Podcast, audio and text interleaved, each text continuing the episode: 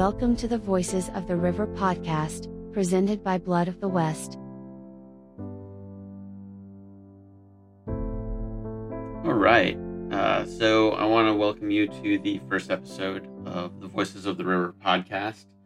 Uh, I am J.R. Robinson. I'm the director of Blood of the West and the host for this podcast, uh, which is basically my way of sharing the interviews that I've done so far for the project. Uh, before we get to the interview, I did want to touch on a few things that I am looking at at the moment uh, in regards to the documentary and telling the story. Um, I'm going to try to do this with each episode, just sort of dive through a few sort of current events that are going on in and around the watershed that have just sort of caught my eye and may be worth diving into for the documentary down the line. And now, here are five things we're watching in the watershed today. 1. The Green River. So, uh, the first thing that I've noticed is um, over on the Green River, uh, the state of Wyoming has a select water committee set up through its state legislature. And in November, it's backed a proposal for roughly $281 million for water development in the state. Now, within this proposal, uh, by the Select Water Committee. Uh, roughly $25 million uh, was set aside for an expansion of Fontenelle Dam and Reservoir on the Upper Green River. Uh, the Green River, of course, is the largest tributary in the Colorado system and uh, the most significant in terms of the amount of water that it contributes to the system. Uh, Fontenelle Dam is one of many earthenwork dams that were built in the 1960s and is now showing a lot of uh, signs of aging and um, is possibly a threat to uh, fail within the next uh, however many years. Uh, it was pr- built primarily in the 60s to store water for future use in Wyoming, uh, as well as to allow Wyoming to meet its requirements um, within the Colorado River Compact. And all should the population require it, uh, it was uh, set aside to allow for expansion of population in Wyoming. Uh, it also was built to mitigate flood damage uh, to the town of Green River, which was downstream. Uh, the bill would not only shore up and solidify the dam itself, but it would expand storage within the reservoir considerably and create a larger lake and impound more water for future development. And, and that use may or may not be needed. So something I'm looking at there. Um, Fontenelle is the northernmost dam on the Colorado River system. Its presence has created a significant environmental impact uh, downstream, uh, including the reduction of high prairie wetlands habitat that's crucial in the high desert environment of western Wyoming. So, I will include a link to an article in the Casper Tribune, um, which talks a bit, bit about this this plan, but it is something that the state of Wyoming is looking at. 2. The Continental Divide. The second thing I'm looking at at the moment is some stuff going on in relation to the Upper Grand, uh, the headwaters of the Colorado River itself. Um, over in Nebraska, uh, Governor Pete Ricketts is seeking $500 million from the state legislature to build a canal on the South Platte River uh, in the state of Colorado, actually. He's looking to actually use eminent domain to go into the state of Colorado, build a canal that will funnel water from the South Platte in Colorado to Nebraska for development in that state. While it's not directly within the Colorado watershed, the South Platte does receive a massive influx of water from Trans Mountain diversions in the Colorado River headwaters uh, particularly the Grand Ditch and the Colorado Big Thompson Project, amongst others. Increased calls on waters from the South Platte on the east side of the Rockies could lead to more demand from the Colorado River on the west side of the Rockies. Uh, basically, um, it is compounding an already existent problem in the state of Colorado uh, in terms of these diversions that pull water from the west side of the state to the east side of the state. So it's something worth looking out for there. Again, I'm including a link to an article uh, that will I believe it's from a Nebraska newspaper called the Journal Star, and I'll include that in the show notes. 3. The Ute people. The third thing that I'm kind of keeping my eye on right now is uh, the continued fight by the Ute tribe to uh, regain their water and land rights in eastern Utah and um, western Colorado. In December, a federal judge dismissed most of the claims in a massive lawsuit that the Ute tribe had filed against the U.S. government. The lawsuit sought to regain sovereignty for the Ute people over a large section of eastern Utah uh, that was part of a treaty with the Uncompahgre Band after it was removed from its ancestral homelands in western Colorado. The dismissal follows an earlier dismissal of a similar lawsuit in September, which aimed to preserve the Ute people's water rights. The Ute tribe has said it will continue to fight to regain its rights to its ancestral lands and waters. Uh, a lot of what this comes down to, um, from what I've been able to research, and particularly on the water side of things, is that the Ute tribe has a significant allotment of Colorado River water um, but based on the way that allotment is determined, it's been very hard for them to quantify water use within the guidelines of that allotment. And therefore, they're not getting the water that is owed to them by the compact and by um, various negotiations between the states. So it is something to keep an eye out for um, if the Utes are able to be successful in gaining their rights back towards their ancestral waters uh, and their ancestral lands, uh, it does have a significant ripple effect down downstream for other indigenous tribes and their abilities to uh, have access to their traditional lands and waters. So definitely something worth uh, keeping an eye out for. Something I'm watching as I try to connect with with the Ute people and try to get their story uh, for this project. 4. White Mesa. The fourth thing I'm looking at at the moment, uh, and this just came out on Friday, the 14th of January, uh, was the EPA decision to prohibit White Mesa Mill from receiving Superfund waste from the country of Estonia. Um, this is a huge uh, win for um, both environmental advocacy within the greater San Juan watershed and the um, Bears Ears area, uh, but also for the indigenous tribes who were the initial ones that started fighting this battle. Uh, much of the decision by the EPA was actually brought about by correspondence from representatives of the Ute Mountain Ute tribe, uh, which um, pointed out uh, several issues with the uh, ways that the White Mesa Mill was processing uranium and um, dealing with its radioactive byproducts. Huge win for the Ute people here um, and for anybody who uh, values uh, this landscape. Um, the White Mesa Mill is one of the uh, last remaining um, uranium mills in the in the country, and it is um, a huge threat to the ecology and the water table and and the people who live in the Four Corners region um, who rely on the water there to be clean. Really happy for the Mountain Ute tribe. Really happy for the um, indigenous people of the area who don't have to worry about additional radioactive waste coming into their area. 5. The Grand Canyon. The fifth thing that I have on my radar at the moment is taking place up at the north rim of the Grand Canyon, where on the Kaibab Plateau, the National Park Service is undertaking a herd reduction of a bison herd that uh, lives there on the north rim.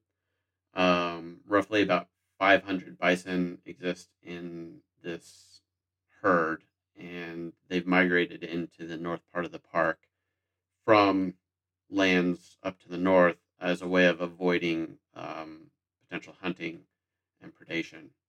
So they moved into the park and are posing a potential risk, according to the National Park Service, to both uh, the visitors of the park and also to the archaeological resources that are up located up in the north rim of the park there. Interest in this is not necessarily that the Park Service is working on a herd reduction, which they are doing uh, some work with indigenous tribes to pull the bison out of the park and relocate them to areas in Oklahoma or Wyoming or South Dakota where there are indigenous tribes in those areas that will utilize the bison for their cultural needs.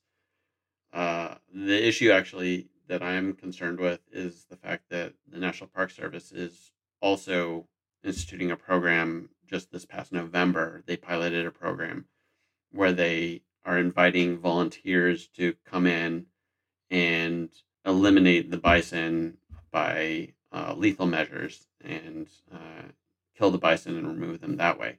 They're both hoping that this will be a deterrent for the bison to encroach deeper into the park and then also uh, to hopefully drive the bison away from the park um, so that they don't impact the park to, to the extent that, that they're worried that they will. Uh, this is very reminiscent of the way wildlife management handled the story of the Kaibab deer back in the early 1900s. Um, it was one of the clearest uh, cases and one of like the case studies for mismanagement of wildlife uh, and um, a sort of case point study of uh, the concept of carrying capacity in a landscape interested in this for a number of reasons. Carrying capacity plays into a lot of the conversation that I'm having around um, episode six of this uh, documentary series, um, but also just from uh, an ecological standpoint, um, this idea of, of removing bison is one that has a lot of historical precedent and um, could be uh, a potential source of conflict down the line. I'll put a link in the show notes to the National Park Service website's um, information about this removal project. Uh, they're hoping to have it done by 2025, I believe, and reduce the population of the herd to around 200. Uh, so, lots of interesting stuff there. Uh, so, something worth following for sure. And now, the interview um, we're going to do for this episode. Uh, it's going to be one of my first interviews on the project. It's with Professor Robert Adler, uh, who is a professor at the University of Utah. He is a law professor. He uh, was my second interview uh, that I did back when this project was originally uh, supposed to be a John Wesley Powell sort of bio and uh, retrace of the John Wesley Powell expeditions. So you'll hear a number of references to John Wesley Powell. Um, really interesting conversation. This was the first conversation I really had about the Colorado River Compact, uh, which is why I wanted to start the podcast with this episode. Um, the Colorado River Compact was formed in 1922 uh, between the seven basin states. Uh, this is the 100 year anniversary of it, even though we don't really seem to be talking about it as such. Uh, the compact really informed a lot of the ways that we talk about the Colorado River and water in the West in general, and is an important sort of jumping off point, I think, for the way uh, I'm looking at the river and talking about the river uh, when it comes to uh, some of the ways we manage it uh, in the documentary. So we're going to start off uh, with Robert Adler talking about the compact and some of the legal issues uh, facing the river uh, from an ecological standpoint as well as a social standpoint. We're here with Professor Robert Adler of the University of Utah. Robert Adler is a distinguished professor of law at the University of Utah in Salt Lake City.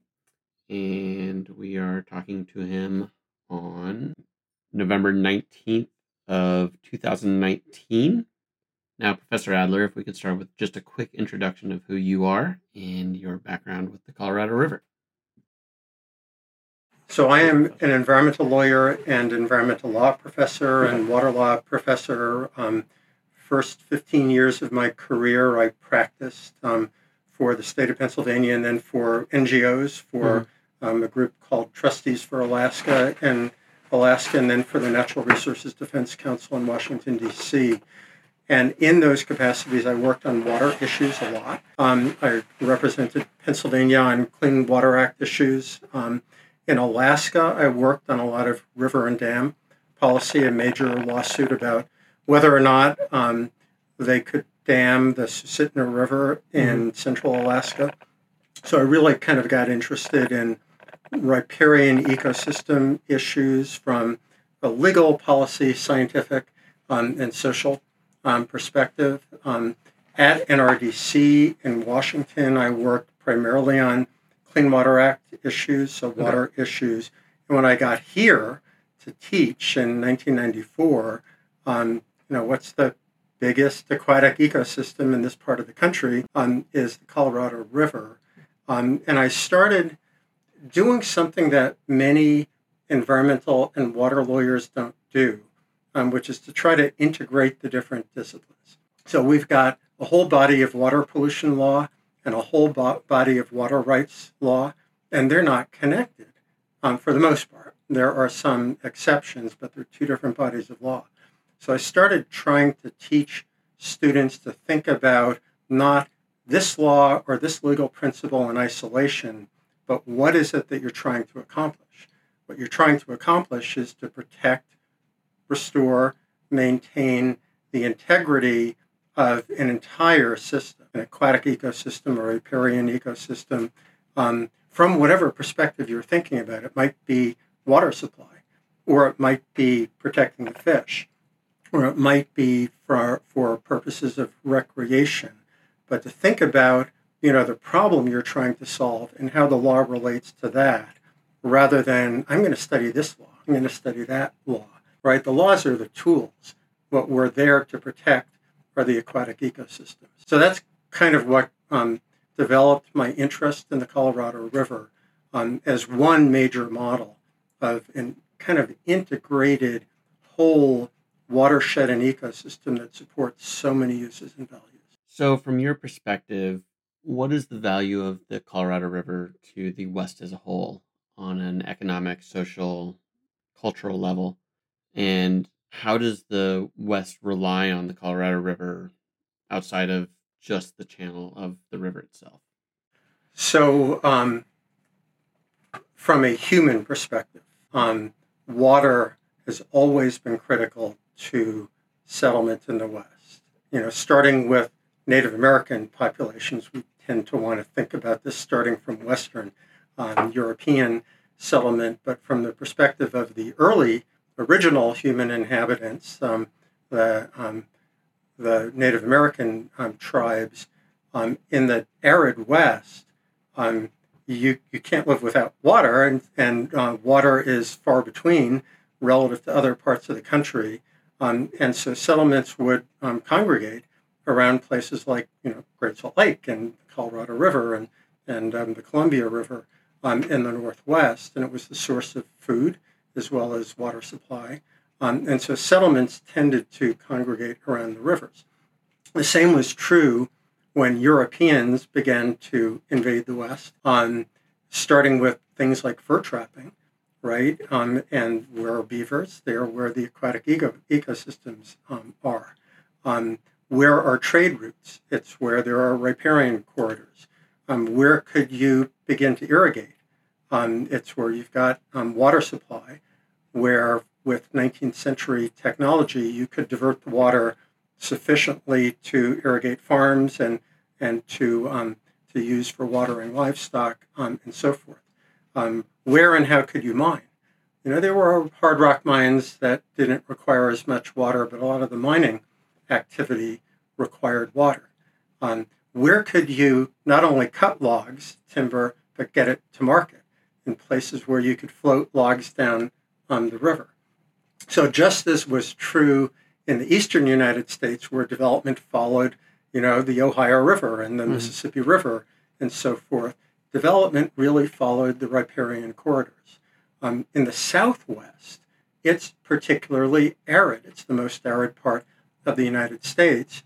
Um, and so it was essential for human settlements to um, have um, water supplies um, and everything they could provide. Obviously, in terms of later development, um, technology, engineering began to come into play. And the best way to tame the rivers um, in terms of human utilitarian use of the rivers was to channelize them, to dam them, and to divert them.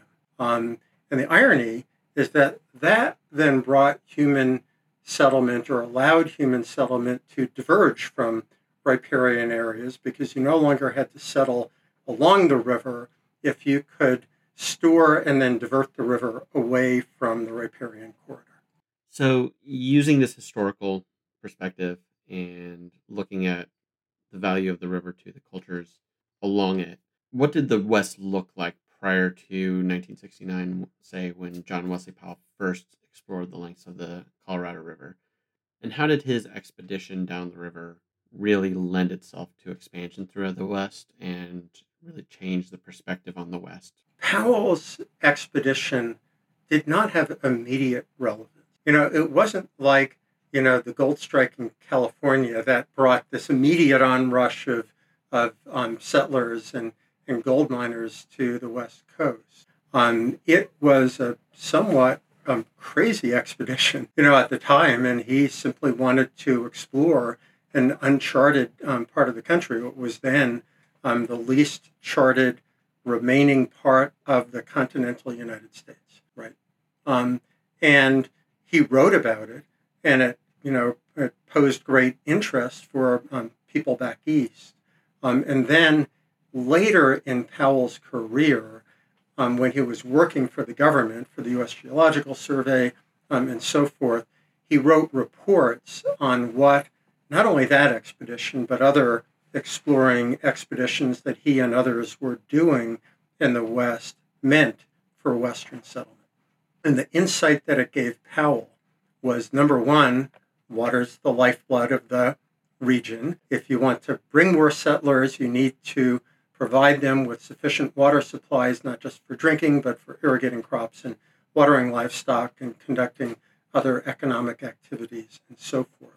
So it informed his perspective with which he tried to inform the perspective of Congress and other um, decision makers. His primary insight was we should be organizing the West geopolitically around watersheds. That's the logical you know, region with when, within which to manage this critical resource. And of course, he wasn't listened to. So we've got states and counties and city boundaries that are straight artificial lines on the map that ignore um, ecological boundaries, hydrological boundaries, and we've been paying the price for that mistake ever since. So that was kind of the real significance of Powell's yeah. expedition. It wasn't that it immediately transformed the West or brought settlers to arid areas that were otherwise not very hospitable or inviting. So you mentioned Powell's original recommendation uh, of organizing states and land management throughout the West in these watershed districts. Um, and we see a little bit of that going on um, in smaller communities throughout the West. Uh, but in a large part, we did wind up going to this square land parcel approach that was originated on the East Coast. What do you feel is the repercussion of that square parcelization um, to land? And how has that affected the way we interact with the river and with water in general throughout the West? Right. Well, so I mean, let's we can take the Colorado River as an example, but the Colorado River is geographically, you know, a huge um, ecosystem and watershed, um, which covers seven states in the United States and two Mexican um, states, um, and um, it means that we need to manage this shared resource across state boundaries, geopolitical boundaries, which has led to all sorts of legal issues that we can get into later. Um, but watersheds are nested, right? You know, there's, you know, up here in the hill, there's City Creek, which, you know, is a much more, a much smaller um, area and is in one region. Um, if you look at the Bear River, um, it flows through three states Idaho, Wyoming, and Utah. And so there is a compact involving the Bear River, which flows into Great Salt Lake because it crosses three state boundaries. So the implication is that if you had formed a state around the Bear River um, hydroshed or watershed, right, that might have avoided some of the conflict between the states, right? You would manage the, the central resource of the West, water, um, in a single geopolitical boundary. So that then naturally leads into my next question, which is about the Colorado River Compact, uh, which is this agreement between these uh, seven states and Mexico to parcel out the water.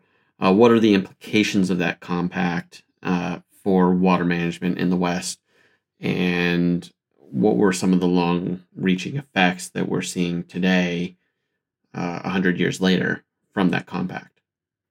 So that requires a little bit of legal background. So in the eastern United States, um, in a system called riparian rights, which we inherited from England, although that's a little bit one sided because riparian rights law actually developed on both sides of the Atlantic and kind of cross fertilized back and forth. But basically, an Eastern water law doctrine assumes a lot of water and a lot of rivers closely spaced, right? And the basic doctrine is if you own a riparian piece of land, if you own a piece of land um, that abuts a water body or through which a water body flows or exists in the case of a lake or a pond, you have a water right. You've got the right to use that water for um, you know reasonable uses, so long as you leave the water unimpaired in quality or quantity for downstream users shared use.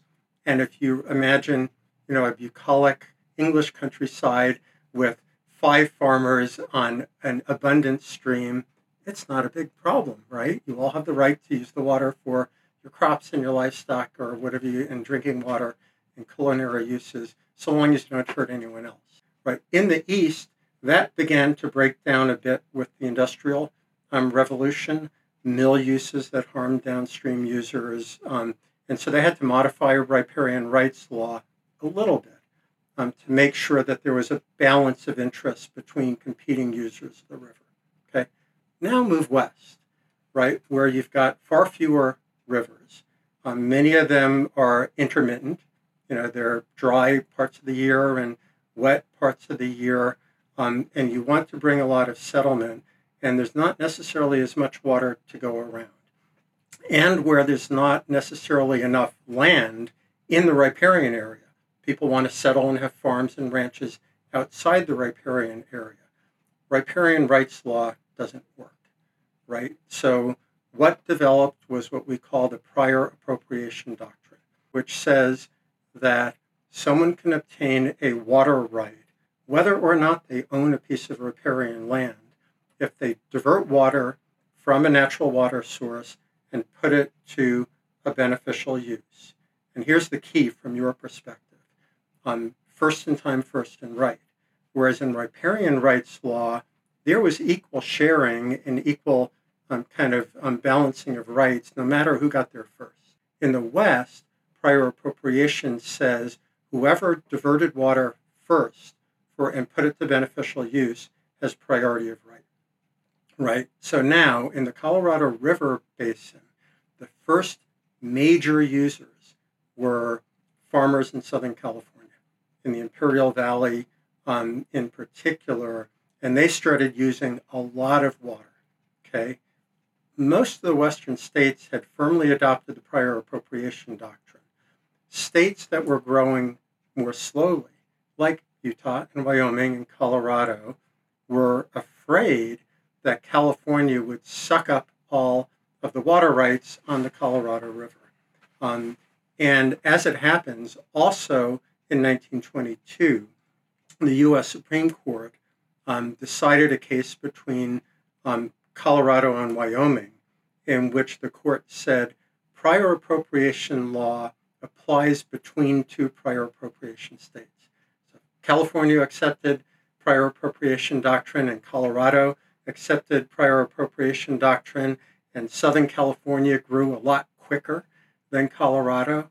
And all the water rights, the priority would go to California, right? So the what we call the upper basin states had a huge incentive to try to negotiate a deal, to try to ag- negotiate a compact that would ensure that the upper basin would have enough water for their own growth and development at the time that they developed, right? Why should California come to the table when they're in the driver's seat? They've got prior appropriation law on their side. Um, they've got um, they've got development um, uh, capacity, capital, population on their side.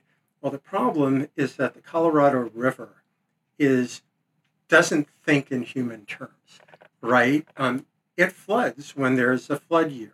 Um, it floods in certain times of year, um, and it's dry in other times of year. And there are um, cycles of relative wetness and relative aridity. So times when there's enough water and times when there's not enough water. So California needed federal help to build infrastructure. Um, number one, there was a canal through Mexico, um, which was fraught with political um, problems um, at around the turn of the century and shortly thereafter. And so California wanted a more secure water supply in the form of an all American canal, a canal from the Colorado um, to their farming areas completely north of the border, completely on the U.S. side of the border. Number two, the river was flooding um, in ways that would blow out their um, diversion structures on the on the river and also flood human settlement areas. Um, so they wanted dams. They wanted massive dams that would do a couple of things. One is to store water in the dry uh, in the wet years, um, so that there would be water available in the dry years. And number two, to control the flooding downstream. Um, but a single state didn't have the financial and um, other capability um, to build such a dam. And Congress said, with some wisdom, we are not going to provide federal funding for these massive water projects until we know that the Colorado River basin states have gotten together and divided up the river. We don't want to build this federal um, infrastructure for the benefit of one state at the expense of the other. We want you to sit down and work it out. That gave all of the basin states an incentive to sit down and negotiate. And in particular, it brought California to the table, right? So, um, what did each side of the bargaining table um, get out of the compact? Well, I, I guess I should say that the original intent was to allocate the water among all seven basin states. X for Colorado, Y for Wyoming, Z for Utah, um, etc. Um, and they couldn't accomplish that in 1922. What they could accomplish was to divide the water between what's known as the upper basin and the lower basin. And so the upper basin is defined as the entire watershed upstream of an artificial point on the river called Lee Ferry, which is now several miles downstream of Glen Canyon Dam. So everywhere in which water flows into the Colorado upstream of that point is the upper basin, and everywhere that from which water flows into the river downstream of Lee Ferry is in the lower basin. That does not follow um, state lines exactly. So you also have the upper division states and the lower division states. The lower division states are California, Nevada, and Arizona. The upper division states are Colorado, Utah, Wyoming, New Mexico. Um, and, um, and so they cut the steel, dividing up the river between them. What California got out of the deal was an assurance of a certain minimum flow of water downstream to meet their existing and potential future water rights and needs. What the upper basin states got was their own guaranteed share of the river if there's enough water to go around, and we should talk about that later. Mm-hmm. But they also got a hedge against prior appropriation, right? Under normal prior appropriation law, if they didn't develop fast enough, they being the upper basin states, they'd lose out. This gave the upper basin states time to develop without fear of losing all their water. Where does the flooding of the early 1900s factor into the Colorado River Compact, uh, particularly the the catastrophic floods caused uh, by the meandering of the Colorado River that wound up sublimating the Salton Sink and um, creating the Salton Sea uh, that exists in Southern California today. Where did those events line up on the timeline, and how did those initiate a lot of the decisions made with the Colorado River Compact? Um, it was before, um, and you know, I talked about how the unruly river um, and the fact that humans thought the river needed to be tamed for purposes of human settlement.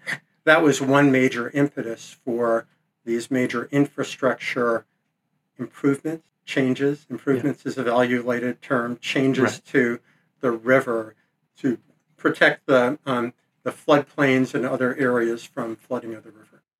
So legally and politically, the river was separated into these two basins, this upper and lower basin. But ecologically, it's still one basin. And ecologically so, and hydrologically. Yes. And so, what were the impacts of this split, this division between upper and lower basins, to the river uh, on both a hydrological and ecological basis, uh, but also on a legal um, basis? How did that split sort of manifest down the line for the way we look at the Colorado River and the way we manage the Colorado River? So um, let's talk first ecologically, um, because you know part of the raison d'être for the compact was to um, for Congress to provide the funding and the federal wherewithal to build, you know, the what's now the Hoover Dam, then later all the water projects up and down the river, the Glen Canyon Dam and Flaming Gorge, and dozens of water projects in the river, which has converted what was a free flowing river and aquatic ecosystem into a series of step pools up and down the river. Um, there are some stretches of the river that are relatively free flowing and relatively wild, but as a whole, it's one of the most managed ecosystems, uh, aquatic ecosystems on Earth in terms of changing the flow patterns. Um, and that changed dramatically um, the nature of the aquatic ecosystem. Um, in my view, for the worse, you know, that's right. again a value judgment. Um, but it um, prevented fish migration. Mm-hmm. It prevented um, migration of sediment downstream, which is critical for you know the the um, side channels and the eddies and the areas in which um, some of the um, aquatic fish species, um, all fish species are aquatic, some of the fish species spawn and rear on their young. Um, so it, it, caused tremendous change to the aquatic ecosystem, um, not just in terms of water flow, but in terms of sediment flow, flow of food sources downstream. obviously, it converted um, large stretches of the river into lakes rather than riparian systems. Um, it evened out the flow. The natural ecosystem, if you think about it, um, most of the flow in the Colorado comes from snowmelt, um, which means that large flows in the spring, subsiding during the summer, and then lower in different parts of the year. Um, and the aquatic ecosystem evolved, you know, to um, to survive and to thrive in that ecosystem. And then we changed it dramatically in the period of, you know, a couple of decades. Um, and that's why we've got um, uh, endangered fish species or extirpated um, fish species in different parts of the river. So ecologically, the impact of the compact, which facilitated the development of the river, was dramatic. Um, socially and politically, um, the compact did a good thing in the sense that it did bring the parties to the table and established a framework for peaceful dispute resolution regarding the river for many, many years. um, but it also left a lot of questions um, unanswered. Um, and as a result of which, um, Arizona sued four times in the U.S. Supreme Court, um, leading to the major U.S. Supreme Court um, decision in the early 1960s in Arizona v. California, interpreting what, in part, what the compact means, um, mainly what the Boulder Canyon Project Act, the statute that authorized building the um, Hoover Dam and the All American Canal. Um, and the fighting hasn't stopped. Mm. Um, the fighting is increasingly, um, or the dispute resolution, I should say, is increasingly collaborative, in which the states are trying to find mutually acceptable solutions um, to problems within the framework of the compact.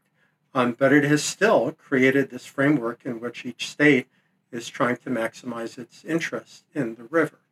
Um, so that's kind of social and political implications number one. Um, social political implications number two is who's at the table and who's not at the table. Right? Because the compact was negotiated between the seven basin states and the federal government.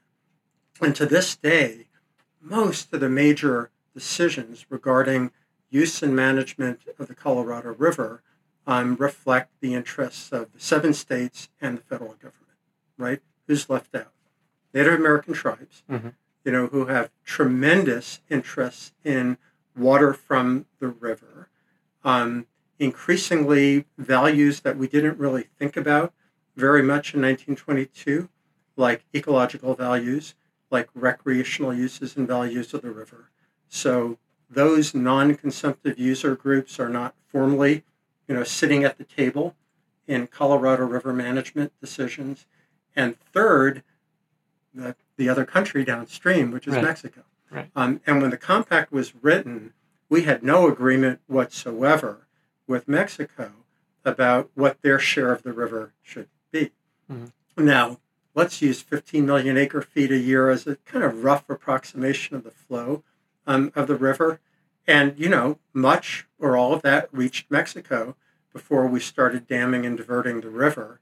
Now, Mexico's rights are 1.5 million acre feet, roughly about a tenth of the flow of the river. But that wasn't envisioned in the compact at all. Mm-hmm. All the compact said was at the point at which the United States does, or if it does reach an accord with Mexico, um, those obligations will be borne roughly equally between the upper basin and the lower basin. So it wasn't until 1944, um, during World War II, that we negotiated a treaty with Mexico regarding the river.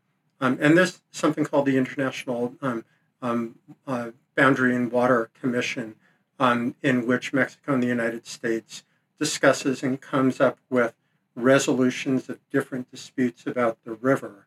Um, but that's separate and aside from the main decision making about what how water is used and managed in the Colorado River north of the border.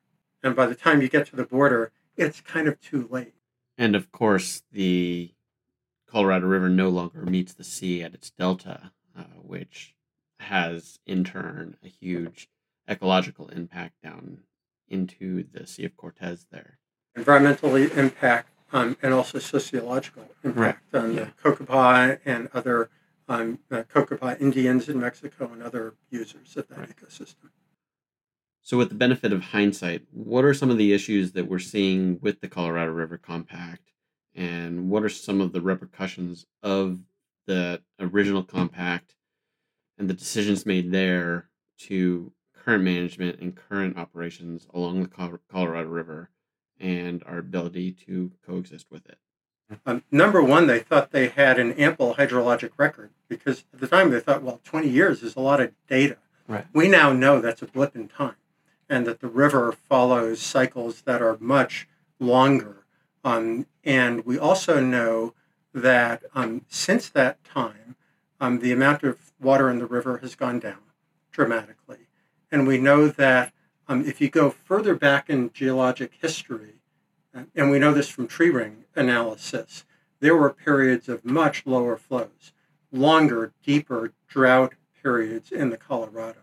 So we doled out um, a certain amount of water. I could get into the numbers if you want. Um, and there really isn't that much water in the river.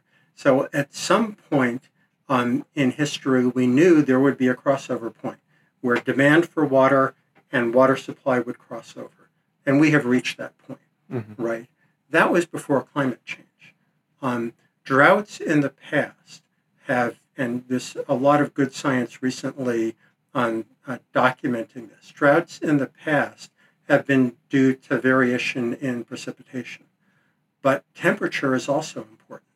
And it turns out that the roughly 20 year drought that we've been going through um, in the Colorado River Basin and um, uh, recently is largely driven by rising temperatures.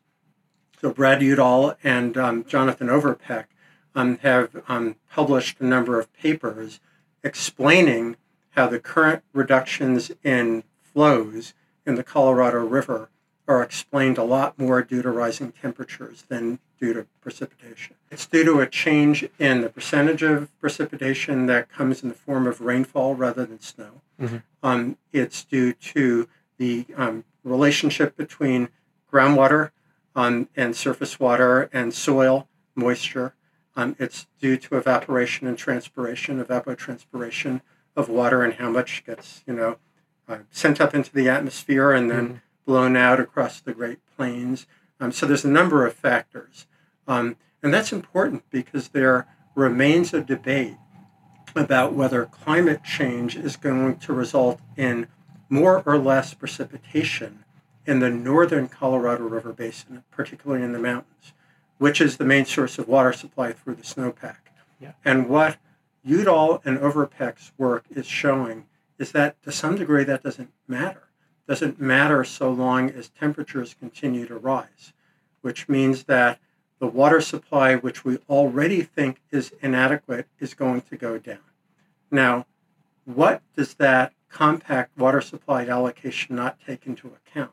It doesn't take into account all of the Native American water rights, mm-hmm. right? Not all, all of which have been resolved in the basin. There are massive um, uh, unresolved disagreements about how much water the Navajo Nation um, deserves from the river and so forth.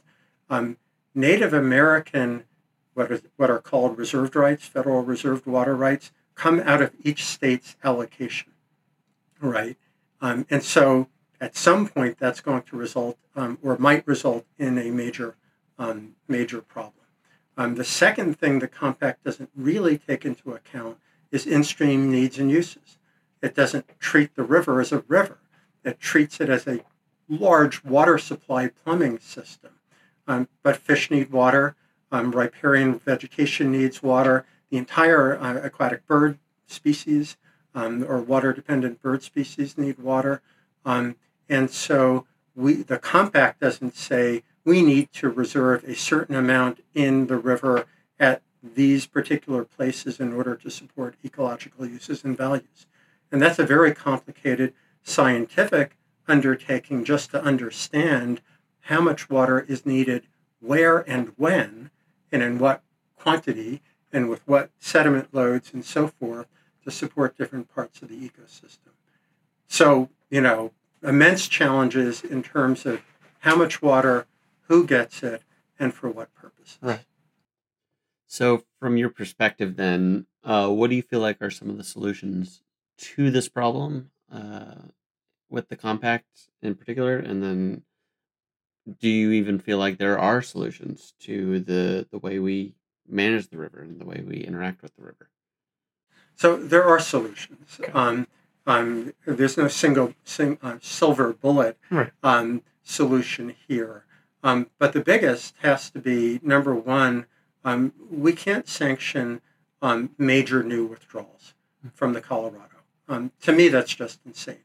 And, and there's controversies, and I'm not, you know, this is not a popular view here in Utah, yeah. Um, where southwestern Utah wants to build um, a new pipeline, the Lake Powell pipeline, from Lake Powell to Washington County, which is the fastest growing area of the state. Um, and you know huge expensive um, disruptive project when there may not be enough water um, to fill it. Um, is that financially smart is it environmentally smart? Is it um, is it hydrologically smart? Um, I would question that. Um, other proposals to build a huge pipeline further north to the Front Range in Colorado from the Green River part of the watershed. I would argue that's not a wise thing to do when we already don't have enough water to go around. so number one, stop the bleeding, yeah. as it were, by you know putting a moratorium on future diversions. Um, controversial because of what I told you earlier, which is the whole thing the Upper Basin got out of the deal and the compact was that they could develop more slowly. Mm-hmm. And so now we come in and say, sorry, you developed too late, you don't get um, enough water, which means that you've got to resolve that issue by perhaps um, mitigating water use or lowering water use in the lower basin so that there can be some parity there. Right. Okay. Number two, we've just got to use water more efficiently in the basin. Um, we live in a desert, right? Um, and so um, if there's not, not enough water to go around, we need to think about things like what crops we grow and where, um, and whether we're using water um, in a subsidized way um, that produces economic inefficiencies that encourage us to grow alfalfa um, or multiple cuttings of alfalfa in places um, where it ought not to happen, mm-hmm. right? So we need to think about living within the limits of the water supply that nature provides us in this part of the world, um, and that due to our own actions are going to be diminishing over time. So, how then, in your opinion, do we balance the needs of these grow, growing urban population centers, uh, particularly Phoenix and Las Vegas and Los Angeles and San Diego, uh, on the downstream side of things, uh, with the needs of agricultural uh, producers, uh, whether it's in the upper basin or the lower basin, and how do we how do we find that balance uh, between population growth and the needs to grow the food that is required to feed that population growth. So let me give you a radical philosophical answer yeah. and then a more pragmatic um, uh, answer and, yeah. and, perhaps politically um, more astute answer. Okay. Uh, the, the radical philosophical um, question is why is it that we always assume that growth is good? Mm-hmm. And why is it that we always assume that growth is inevitable? Um, there may be parts in the of the country which, in a climate change scenario, are getting more water, um, and perhaps more people ought to locate there, and that's where development ought to occur. Um, human populations at some point need to accept some limits. You know, it's you know we can't manufacture water out of nothing. Right. Um, we can use water more wisely, um, and that leads to the more pragmatic and economically based answer, um, which is we're currently using water um, in ways that I don't think are economically efficient because we subsidize them, right? Um, water markets can allow us to transfer water from currently inefficient places and uses to more efficient places and uses. So if Southern California cities are growing and water is more valuable there, and Los Angeles and San Diego and other Southern California cities are willing to pay to transfer more water um, from um, from current users that are inefficient, those sorts of exchanges can, to some degree, accommodate growth um, in ways that don't make us use more water. Um, it simply allows us to use the water more efficiently. Mm-hmm.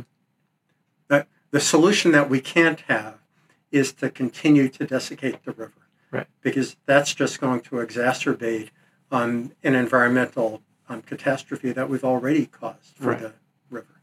So, how then do you have that conversation with those people who are advocating for more water use, more demand? How do you have that conversation with them and actually convince them that the answer is actually less water, that we need to find ways to use less? So um, you can try to persuade using moral suasion, right. you know, and that works with some people, but not with others. Mm-hmm. Um, and for those um, who are not convinced by the fact that you know, the native fish species deserve um, uh, to exist um, and to thrive in the river. Um, uh, those who do not buy into that argument, you can persuade through economics by pricing water um, properly, and by having um, in-stream water rights that basically create a cap on how much human off-stream water use is possible from the Colorado or any river system. Um, to some extent, it comes down to society as a whole and its values about what we think is important about the Colorado and ever other rivers.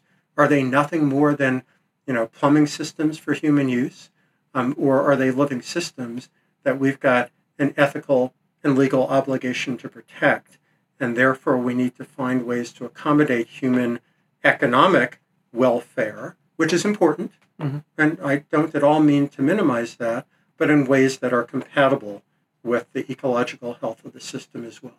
Right.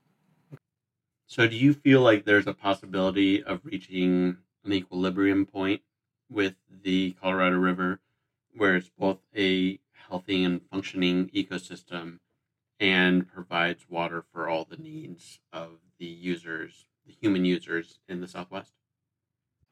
Well, I certainly hope so.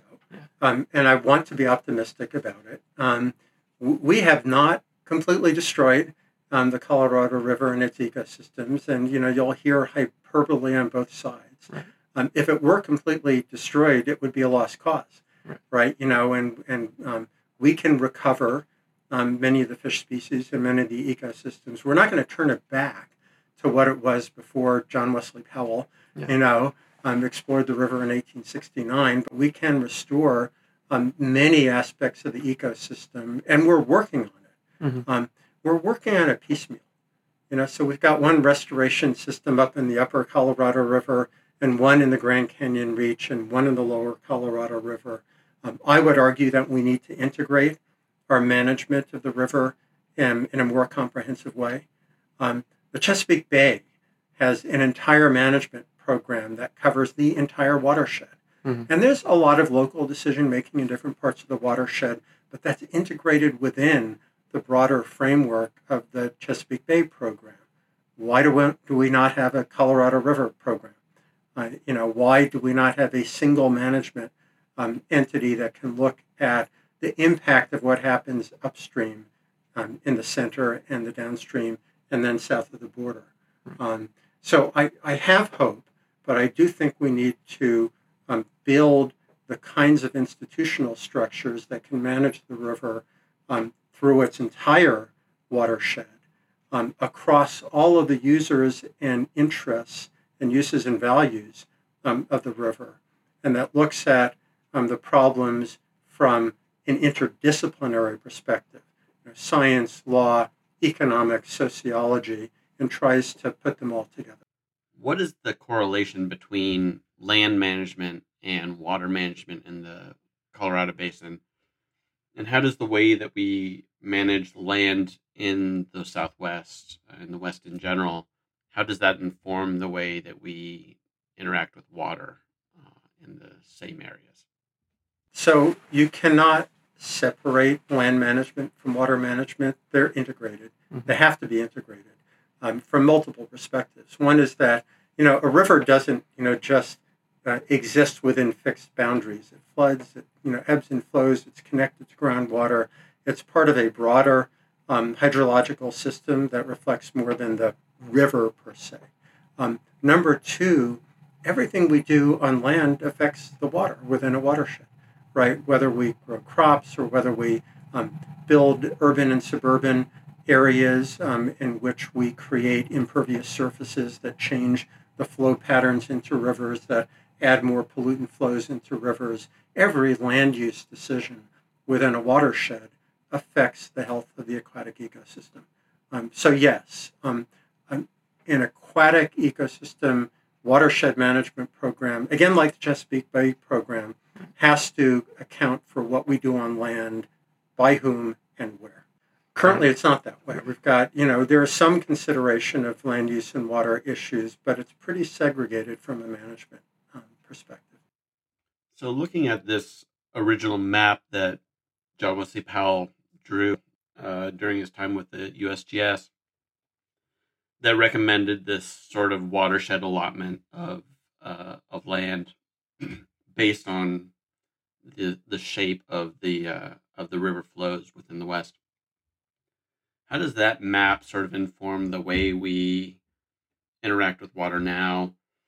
Not necessarily that we can sort of redraw the state lines based on it, but is there a way that we can look at watershed management in a more holistic sense to sort of incorporate some of those original ideas uh, and maybe mitigate some of the issues that we're seeing in the West with the way water is handled across these state boundaries. So um, you're absolutely right. We're not going to rewrite the map of the United States at this point. We're not right. going to, you know, create state boundaries along watershed lines, and that's just, you know, kind of an interesting, uh, perhaps wise um, idea of the past that didn't come to pass. Mm-hmm. Um, but we can create watershed commissions, um, and we have to some degree.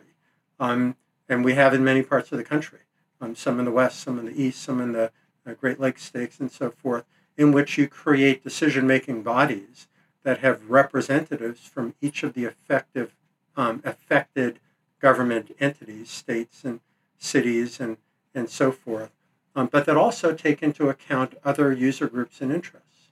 You know, users of the water supply, farmers and ranchers, and you know other economic um, users of the water and non-consumptive users um, and local residents who you know live near and recreate in in and enjoy. A quick editor's note. At this point the audio dropped out during our interview and professor adler and i started chatting while i changed the sd card in my camera and uh, as we were chatting we were talking about the city of las vegas and its water use and that is where we're going to pick up. And you probably know that when the compact was written, Vegas was like a little sleepy, dusty right. mail stop. You know, yeah. Vegas is actually not drawing more because um, Nevada's entire compact allocation. We never got into the details of the compact. After they divided, um, you know, between the upper basin and the lower basin, and basically it's seven and a half million acres of beneficial consumptive use um, per year um, entitlement for the upper basin and the lower basin. The lower basin also is entitled to an additional million acre feet if available. That's 16 million acre feet. Um, and there's a provision. This was, remember, I talked about what California gets out of it, the guaranteed yeah. flow. Um, there's a provision that requires the upper basin to how you phrase it depends on which lawyers you talk to in the upper basin and the lower basin. So either not to do anything to prevent a rolling 10 year average of 75 million acre feet on to pass at Lee Ferry, okay, okay. or to ensure that seven and a half million acre feet on pass at Lee Ferry, right? So the compact itself only divided the river in two with a potential future allocation for Mexico. Mm. And then they left it up to the upper basin and the lower basin, respectively, to divide the water among themselves. The upper basin states were able to come to the table. Um, and in the upper Colorado River Basin Compact, they divided the river by percentage because they didn't know if enough water would be available for the full um, upper basin allocation so Colorado has a certain percentage, Utah has a certain percentage, and so forth.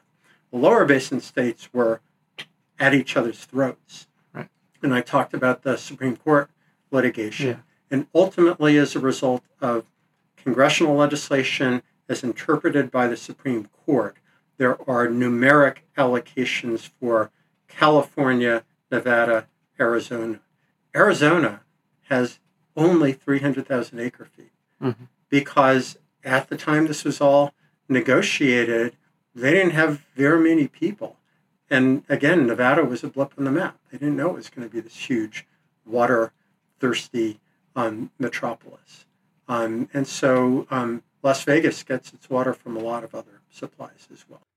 So, how do we incorporate historical situations in our ways of thinking uh, and I'm thinking particularly in the Owens Valley in California, and the draining of that valley in order to provide water for the city of Los, Los Angeles. How does a situation like that inform the way we deal with the Colorado? And is there anything we can take from that uh, to better manage a larger system like the Colorado River into the future so we don't make some of those same mistakes? One hopes that we would learn to um, that we would learn from history, but we don't always um, learn from history. Um, you know, the Owens um, Valley and further north um, diversions of water to Los Angeles resulted in, oh, you know, an ecological um, nightmare for those parts of the country, a public health nightmare for those parts of the country, an economic nightmare for those parts of the country. Um, and um, so we do need to think about this issue of diversions of water from place A to place B, mm-hmm. right? Should, as um, Marc Reisner said, money flow uphill to money? You know, is that all we should think about? Or should we think about the welfare of the source areas? Um, mm-hmm. And this is a major issue in Western water law um, generally. It may be economically efficient, right, to have um, those for whom water has a higher value pay to transfer that water to where they want to use it. But it's got sociological impacts, socioeconomic impacts as well. That, yes, we should um, think about and learn about. So, what are some of the consequences in your eyes of failure to act and to change our course in the way that we deal with the Colorado? So um, it, it, there's a lot of different parts to the answer to that question. Um, legally, um, at some point, um, let me back up. Um, the basin states and the federal government know that water supplies relative to demand um, have are experiencing a mismatch and they've negotiated agreements, some fairly complex, sophisticated agreements whereby the states have agreed to curtail water use based on declining levels in Lake Mead and Lake Powell, mm-hmm. right? So, to some degree, um, the states and the federal government are doing a pretty good job of coming up with ways to manage shortages within the letter and spirit of the Colorado River Compact, right? So far, so good. At some point, if water supplies to con- continue to diminish, and if we continue to insist on growing in the basin, that kind of administrative solution, negotiated solution, may longer may no longer be enough. Um, at that point, we may be back in major litigation, um, which is expensive. It's uncertain. Um, it arguably benefits no one but water lawyers who make a lot of money um, litigating these cases. Um, and that can be a, a legal and political um, nightmare just in terms of the uncertainty that it poses for water users in the basin. So that's something that we really ought to try to avoid, um, if at all possible. And again, I think the basin states and others are working hard to try to negotiate agreements that accomplish that. Mm-hmm. If there's a point at which there's not enough water to go around, Either that's going to curtail economic development in the region, you know, and as I said earlier, philosophically, maybe that's okay. Maybe we just need to accept that there's only so many people who can live um, in this watershed, um, at least while maintaining a particular lifestyle, and that's okay. Or the politics will be such where those with a lot of money and power will be able to overcome the environmental management regime and statutes and regulations that are designed to protect the river, the ecosystem, and the species. And we will support economic development, but at a great cost, mm. at the cost of the integrity of that incredible aquatic ecosystem. Now, from your personal perspective, then, do you feel like it's within the American mindset to be able to accept that change and and to be be able to incorporate the changes that need to happen to the river in order to have this sort of balance with it. Yes, yeah. I think you know it's you know say what you will about um, the United States and its economic growth and what it's done to its environmental resources. we were also the nation that developed a national park system, Mhm. which has been emulated around the world. We are also the nation that passed some of the major seminal environmental statutes National Environmental Policy, the Clean Air Act, the Clean Water Act. And they haven't been perfect, but they have, you know, succeeded to a great degree in not um, eliminating environmental harm, but reducing environmental harm while still supporting economic growth. So, do we have it in us? Yes, we do. We just need to pay attention. So, what then do you feel is the is the viability for things like dam removal uh, to improve the ecological health of, of the river? Uh, particularly, Glen Canyon Dam is the one that keeps being brought up uh, as a leading candidate for dam removal. Physically, um, dam removal is certainly possible. It's happening around the country. It's happening in the Pacific Northwest to restore salmon runs. It's um, happening in Maine and other parts of the Northeast. Um, so we have the technology, although it can be challenging. And the bigger the dam, you know, the more challenging it is to do it in a responsible way that doesn't create as much harm as it as it prevents. Um, politically, um, it's a question of whose water is lost as a result. Right. Um, now, one thing to understand is that there's actually a trade-off um, in storing water in reservoirs between evaporative loss um, and seepage loss um, and the amount of um, benefit you get from storing water. And my understanding, and you should really talk to a hydrologist about this, is that we're already at the point we're building more dams on the Colorado, especially with declining amounts of water, um, is counterproductive. We end up losing more water than we gain through um, the storage. Um, if you think about those two big bathtubs, Lake Mead and Lake Powell, Mhm. both being half full, then you're probably creating a higher percentage of evaporative surface area relative to the storage capacity. And there's an argument that you might be better off decommissioning one of the two reservoirs and having all the storage in one of them.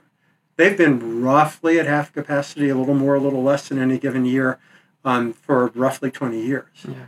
right? And that strikes me as insane. And the main reason for Lake Powell, for the Glen Canyon Dam, you know, it produces power and does other things, but the main reason is to enable the upper basin states to meet that compact obligation of a rolling average of 70, 75 million acre feet every 10 years.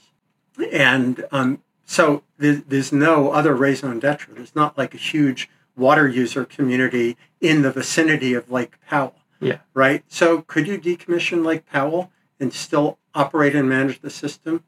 Probably. Should you take down that dam? That's a lot more complicated um, problem. What if water flows go up again? Right? And you do need the flood control and you need the capacity. Um, that depends a lot on perspective. Um, and a lot of values there because there are some very sincere, valid arguments that we lost a huge ecological treasure Mhm. that's now um, buried under or um, uh, submerged under Lake Powell. So the nature of the Colorado River is one that picks up a lot of sediment from the surrounding landscape. It's how it got its name. Uh, how does the accumulation of that sediment wind up expediting or speeding up this sort of the failure of these dams, um, and particularly Glen Canyon Dam again? How how does that sedimentation sort of accelerate the the need or the possibility that those dams will need to be removed? So some of the early dams in the lower Mhm. um, Colorado filled up almost as soon as they were built Mhm. with sediment um, because there was no, there weren't any major dams Mhm. um, to control the sediment flow downstream, and that was one of the major um, functions of um, the Hoover Dam. Um, it was then the Boulder Canyon um, Dam.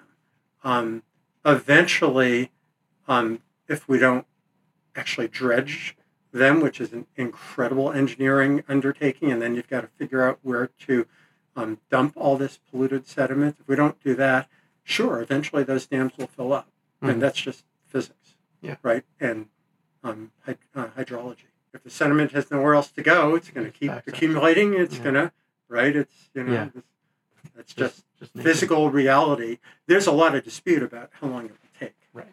And I'm not qualified to engage in that Of um, course, yeah. discourse. But Yeah. what I do know is that, yes, if you don't move the sediment and it keeps coming in, eventually it'll Yeah. go up. It's just a question of rate. It's Yeah. a question of when. And there it is. That's our first interview. So I wanted to thank Robert Adler uh, for his willingness to talk with me. I'm hoping to connect with uh, Professor Adler again uh, down the line to uh, continue our conversation and perhaps uh, follow up with him uh, now that a couple years have passed and I've got a little bit more of an understanding for um, the river and the way we are we interact with it in the West. Um, going to be back in two weeks uh, with another episode. Um, not sure yet which interview that's going to be, um, but uh, stay tuned on social media and uh, follow along if you like the episode and wanted to hear more. Um, we are going to be at this for a long time, and we'll have a lot of content to put out there in the coming weeks and months and years. So uh, I'm excited to, to help add to the conversation and to help share information about the Colorado River that is so important to me and so important to many, um, and so crucial to life in the in the American West. So uh, I'll sign off now, um, but thank you for listening, and I will talk to you guys in two weeks. For more information about this podcast or Blood of the West, visit our website at www.bloodofthewest.com. Blood of the West is a Cairnstone Films production. Cairnstone Films is operating as a 501c3 nonprofit production company. All proceeds beyond the production cost of the documentary will be directed toward the indigenous tribes of the Colorado River watershed to assist in their efforts to ensure reliable and equitable access to their ancestral lands and waters. To follow along with our production, follow us on Twitter and Instagram at Blood of the West.